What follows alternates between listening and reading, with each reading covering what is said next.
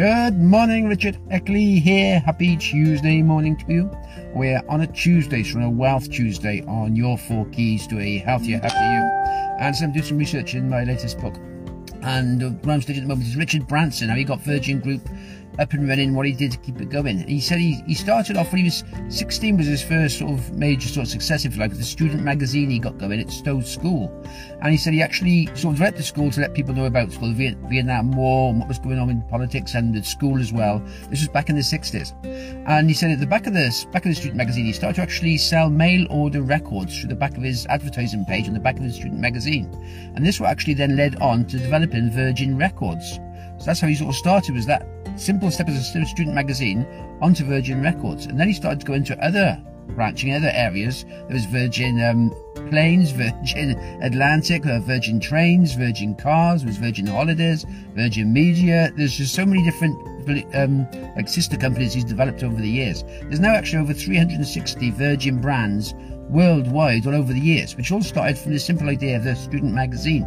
But he continues to grow it. He said he had two sort of main things. He said his the first thing that actually got him to do so well was his attitude of screw it, let's do it. Whenever he came to an idea, whenever he saw found a service that wasn't quite up to the standard he thought it should be, he thought, right, he can go in there, he can disrupt it and start it off and do it something himself. I said, more often than not, most people around him told him, don't try it, don't do it, you don't know what you're doing, don't try it.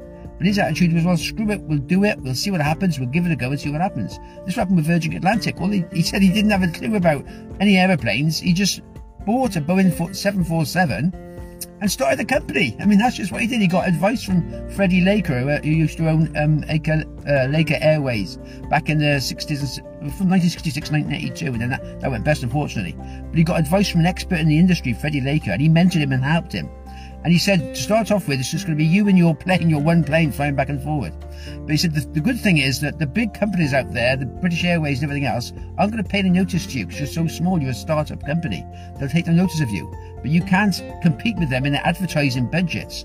So you've got to go out there and get yourself known. You've got to get out there, put yourself out there, get the personality out there, and do things to get yourself in the main press. So the newspapers reports you, and then you're then building your brand at the same time. So he did. Did Virgin balloon flights across uh, across the Atlantic Ocean. He, tried to, he drove a speedboat across the Atlantic Ocean.